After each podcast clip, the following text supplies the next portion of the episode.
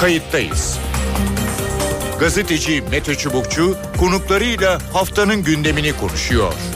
Tarihi yaşarken olaylara kayıtsız kalmayın.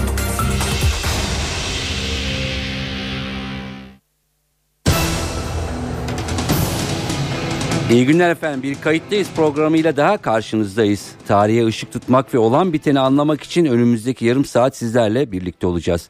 Ben Mete Çubukçu. Genel seçim için kritik viraj bu hafta dönüldü. Partiler milletvekili aday listelerini Yüksek Seçim Kurulu'na sundu.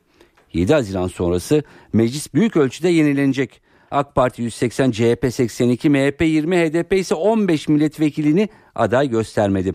Toplamda 535 milletvekilinden 297'si yani yarısından fazlası bir sonraki dönemde parlamentoda olmayacak. Mecliste yeni dönemde kadınların sayısı da artacak gibi AK Parti 99, CHP 104, MHP 61, HDP 268 kadın aday gösterdi. Toplamda 531 kadın adayın en az 90'ının parlamentoya girmesi bekleniyor. Bu hafta aday listelerini, kodlarını, seçim yarışını, memnuniyeti, memnuniyetsizliği ve beklentileri konuşacağız. İki konuğumuz olacak. İlk konuğumuz Konda Araştırma Şirketi Genel Müdürü Bekir Ağırdır. Bekir merhaba. Ağırdır merhaba. Merhaba Mete Bey iyi yayınlar. Çok teşekkür ediyorum.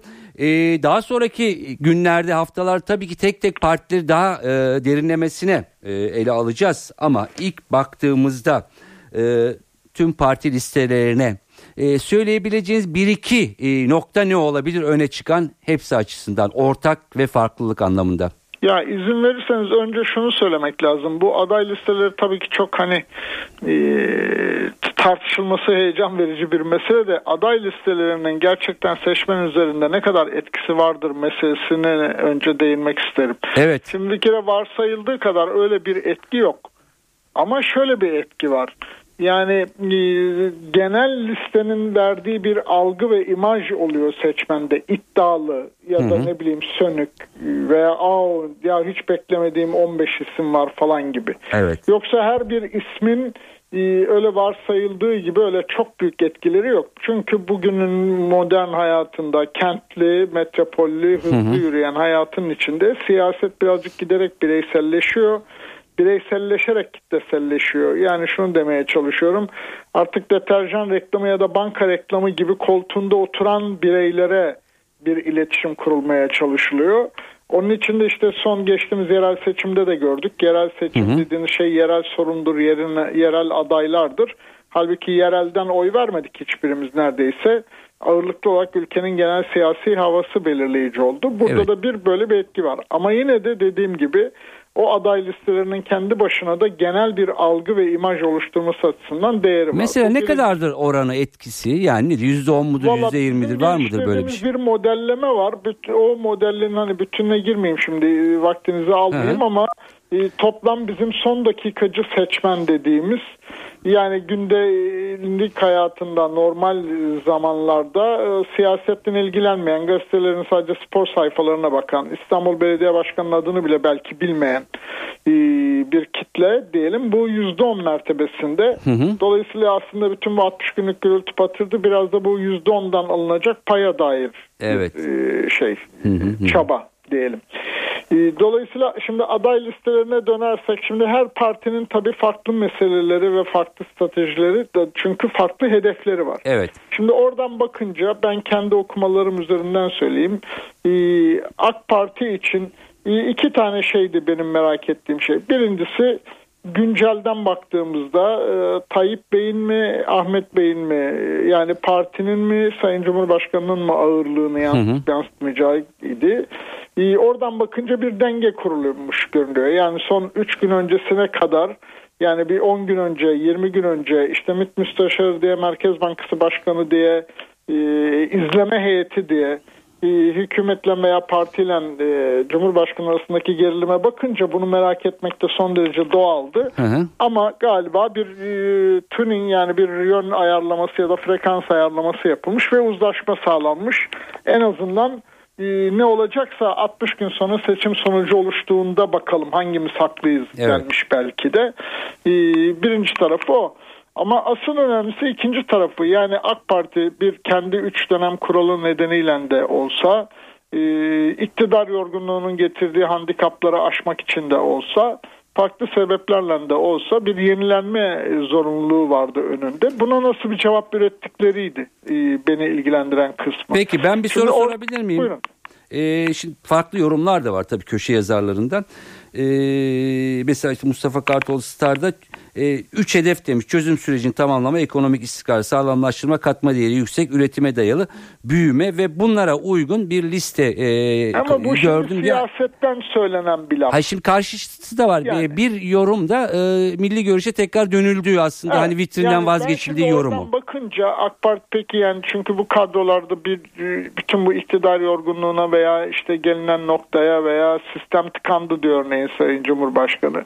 Buna nasıl bir cevap üretecek bu kadrolar diye baktığım zaman orada çok ciddi bir partiyi de ülkeyi de yenileyecek iddialı bir kadro görmüyorum. Tersine biraz daha mutedil, biraz daha kendilerinden emin olunan yani gençlik kollarından beri ya da geleneksel olarak hep kendi tabanlarından beslenen yani 2002'de ve 2007'de özellikle 2011'den sonra değişmeye başladı mesele. Ama 2002 ve 2007 listelerinde AK Parti'nin kadrolarına listelerine baktığınız zaman bir çoğulculaşma, bir koalisyon oluşturma, tabanında bir koalisyon oluşturma ve toplumun farklı kesimlerini temsil etme gayreti varken şimdi biraz daha kendilerinden emin olunan isimler den oluşmuş. Yoksa kimseye haksızlık etmek istemem. Yani silikti, zayıftı, güçlüydü Anladım. anlamında söylemiyorum ben. Benim söylediğim biraz daha partinin kendi kültürel dokusundan gelen adayların ağırlıkta olduğu bir liste gözlüyorum. Ee, bunun kendilerince nedenleri olabilir, Olabilir. tabii. Peki, hız- hızlı hızlı gidelim Bekir Bey. yaptıklarını Ee, seçmen söyleyecek o 7 Haziran'da. Peki e, şimdi diyoruz e, dediniz ki e, AK Parti biraz daha kendi ne dönük ya Kendine döndü. Kendine evet. e, Tabii döndü. ki içeride hani bildiğimiz e, çoğu ismini medyadan da bildiğimiz e, insanlar da var ama onlar bile işin birazcık hafif sosu gibi kalmış. Yani 30 tane böyle isim varsa onların mutlaka seçilebileceği e, garanti gözüyle bakılabilecek 10 tanesi var. E, ama buna karşılık partinin kurucusu bile olan örneğin Ayşe Behürler gibi hanımefendi yok listede. Yani çünkü e, partinin far politikaları konusunda farklı kanaatleri olduğunu sanıyorum Ayşe Hanım'ın. Tabii ki yine AK Partili ama bir, bir miktar farklı kanaatleri olduğunu sanıyorum. E, ama yanılıp yanılmadığımızı Peki. göreceğiz yakın Peki. zamanda. O zaman e, şöyle daha daraltalım e, soruyu. E, bütün bu listeler içinde sizi e, ya evet bu bu da fena olmamış. E, o partinin tabii ki e, çizgisine e, ya da iddiasına göre e, oldu mu? E, olduysa ne? Hangisi? Ee, orada şimdi şöyle mesela e, diyelim İbrahim Turhan ismi var. E, Naci e, Maliye Bakanlığı Müsteşarı olan beyefendi var. Şimdi bakın mesela bakın tam bu ekonomi yönetimi en çok tartışılan meselelerden birisi bu. Ekonomi yönetimine dair o listelerde ne ipucu var? Ee, Ben şunu anlıyorum. Ekonomi yönetimine dair karar e, 7 Haziran'da alınacak sonuç sonrasına bırakılmış. Çünkü orada alternatif iki kadro da var. Yani İbrahim Turhan e, işte Maliye Bakanlığı Müsteşarı Beyefendi Naci Bey soyadını şimdi anımsamıyorum ve Mehmet Şimşekli bir kadro bir ihtimal. Yani şu anda sürdürülen çizgiyi devam ettirecek. Yani Merkez Bankası'nın ve Ali Can şey Ali Babacan Bey'in sürdürdüğü çizgiyi devam ettirecek. E, politikalarının peşinde olacak bir kadro veya Berat Albayrak, e, Zeybekçi ve Numan Kurtulmuş yani hadi ne diyelim e, Yiğit Bulut Cemil Ertem projesinin politikalarını yürü- yürütecek kadroda var. Halbuki e, iktidara yakın e, medyadaki tartışmaları izlediğiniz zaman listelerin verileceği gün bile, gün bile bu alternatif kadroların bir tanesinde direkt isim verilerek bunlar paralelci, şöyledir, böyledir, aday yapılmayacaklar diye şeyler vardı. Peki. Dolayısıyla bu hani bir görelim ve seçimde sonuç ne olacağı göre karar veririz gibi bir şey gözlüyorum ben. Yanılıyor da olabilirim elbette ama benim dıştan gözlediğim budur. Peki. E, şimdi o zaman CHP şöyle için durum şu- biraz şu- daha farklı. Ee, e, o zaman birini seçeceğiz çünkü e, diğer iki parti e, diğer konuğuma şey yapacağım vakit itibariyle. E, CHP'den devam edelim. E, Tamam. buyurun. Şimdi CHP ile ilgili gözlemim ise şudur. Şimdi son 3 yıldır ya da hatta 4 yıldır e, 2010 referandumunun hemen öncesinde Kemal Bey lider oldu. O günden bu yana yanlış anımsamıyorsam 3 kez üst yönetim tümüyle değiştirildi. Ee, yani değişim arandı e, kamuoyundaki algılandığı ve iddia edildiği biçimiyle.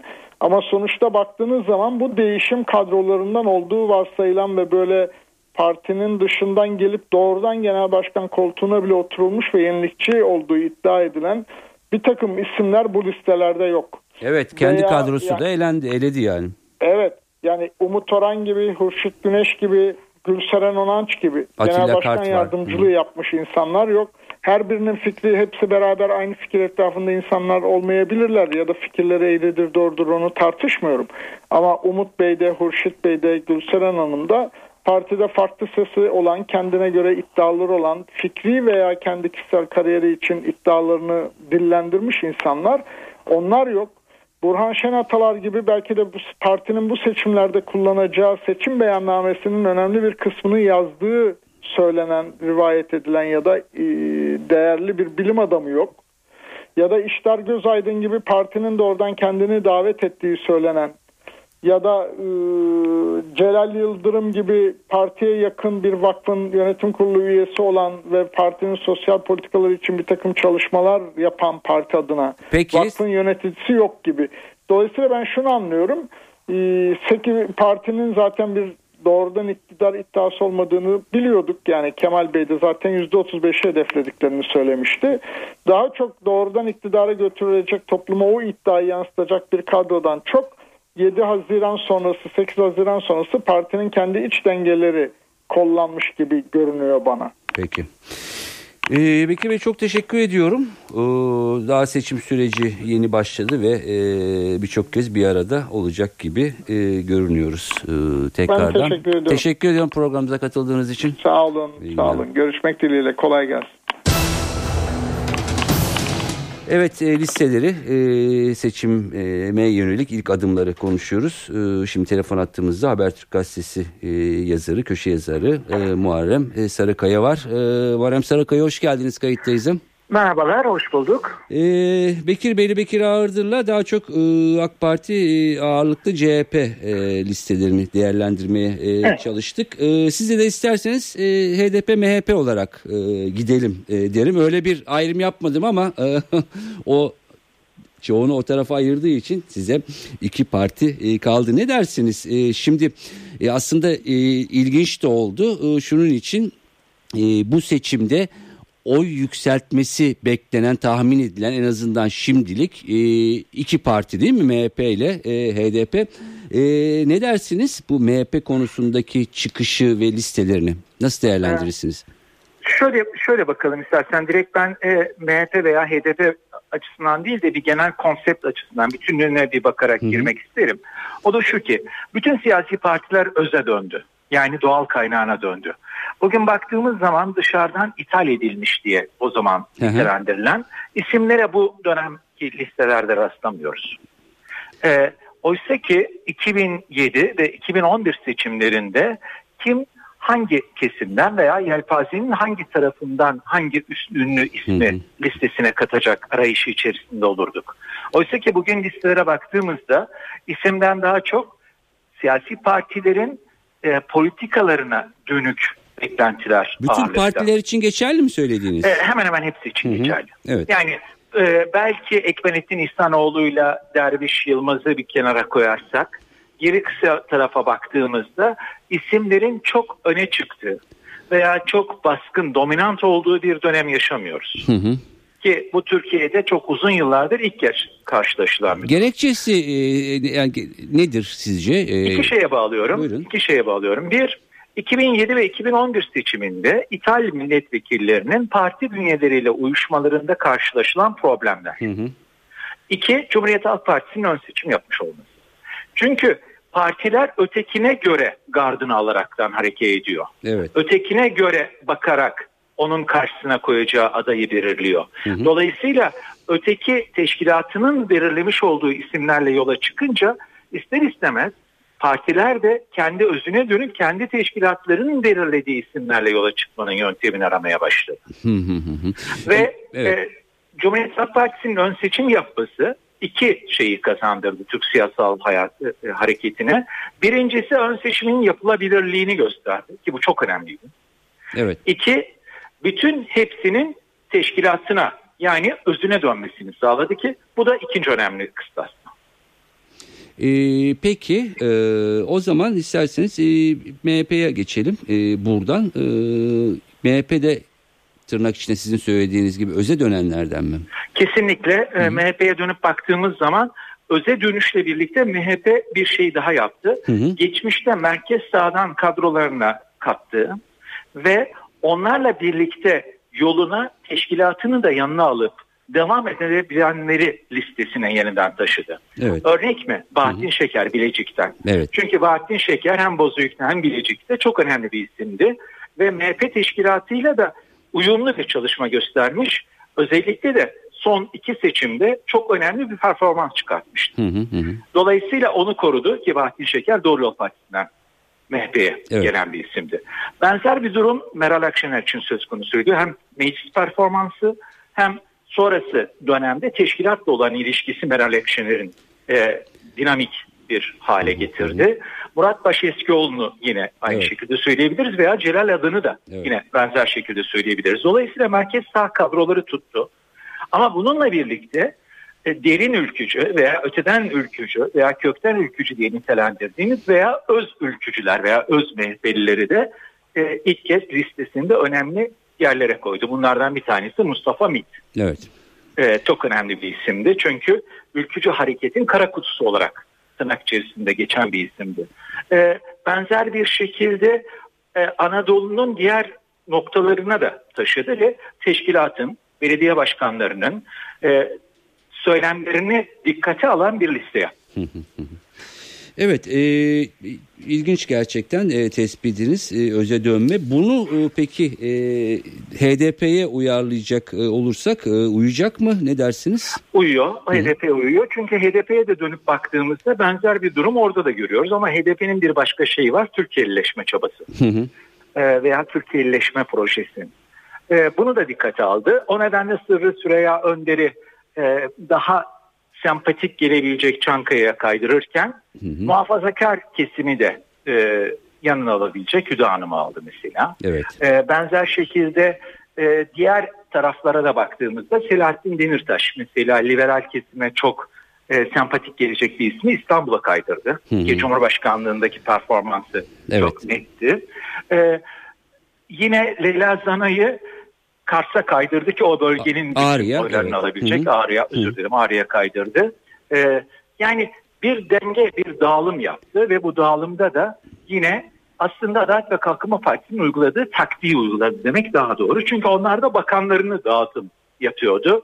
İşte hemen hemen her dönem Mersin'e mesela bir bakan gönderiyordu veya Antalya'ya. Evet. Bu dönemde de veya diğer illere bu dönemde de yine benzer bir şekilde e, yine bakanların farklı illere dağılımını görüyoruz. Örneğin Antep'te geçen dönem Hüseyin Çelik vardı. Bu dönem e, Sayın Şimşek gitmiş vaziyette. E, benzer bir taktiği e, şimdi HDP uyguluyor. Hı hı, evet onlar da e, çok e, renkli değişik e, bir aday listesiyle barajı e, aşmayı e, zorluyor. E, yani şu diyebilir miyiz belki biraz klişe de e, olabilir ama e, başta AK Parti olmak üzere diğer partiler de e, çok vitrin e, değil e, hani gerçekten e, oy Politika alabilece yapmak. oy alabilecekleri e, kesimlere göre isimler belirledi? E, biraz o. İkincisi de kendi politikasını taşıyabilecek isimleri demek daha doğru. Yani ikisi. Evet. Ve dikkat, edilir, dikkat edilirse her liste sonrası siyasi partilerde gürültü kopardı. Hadi CHP zaten ön seçim yaptı gürültü çıkartacak hali yoktu denilebilir. Hı hı. Ama diğer partilerde de benzer bir durum söz konusu. Bunun iki nedeni olabilir. Bir, teşkilatın dediğini yaptığı için gürültü çıkmamıştır. Ya da çok kötü bir liste yapmıştır. Teşkilat bunun acısını sandıkta çıkartacaktır. Sandıkta belki şeyden çıkacak. Ee, bunun en güzel örneğini de geçmiş seçimlerde gördük.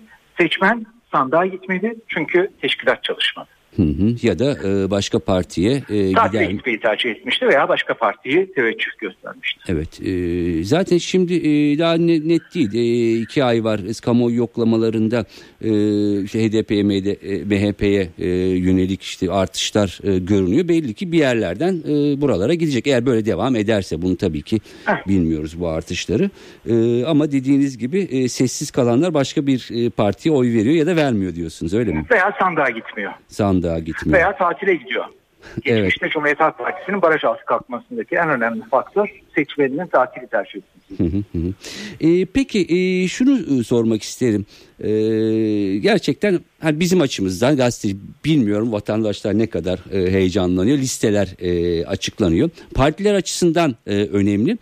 Ama CHP'nin ön seçimine baktığımızda e, gerçekten bir e, bir dinamizm, bir aktivizm, e, partili olan olmayan bir e, faaliyet gerçekleştirir veya demokrasi açısından ya demokratik bir e, yönelim. Ne dersiniz? Yani e, yayılsa e, daha heyecanlı ve gerçekten tabandan e, gelen taleplerin karşılanması anlamında e, önemli olur mu?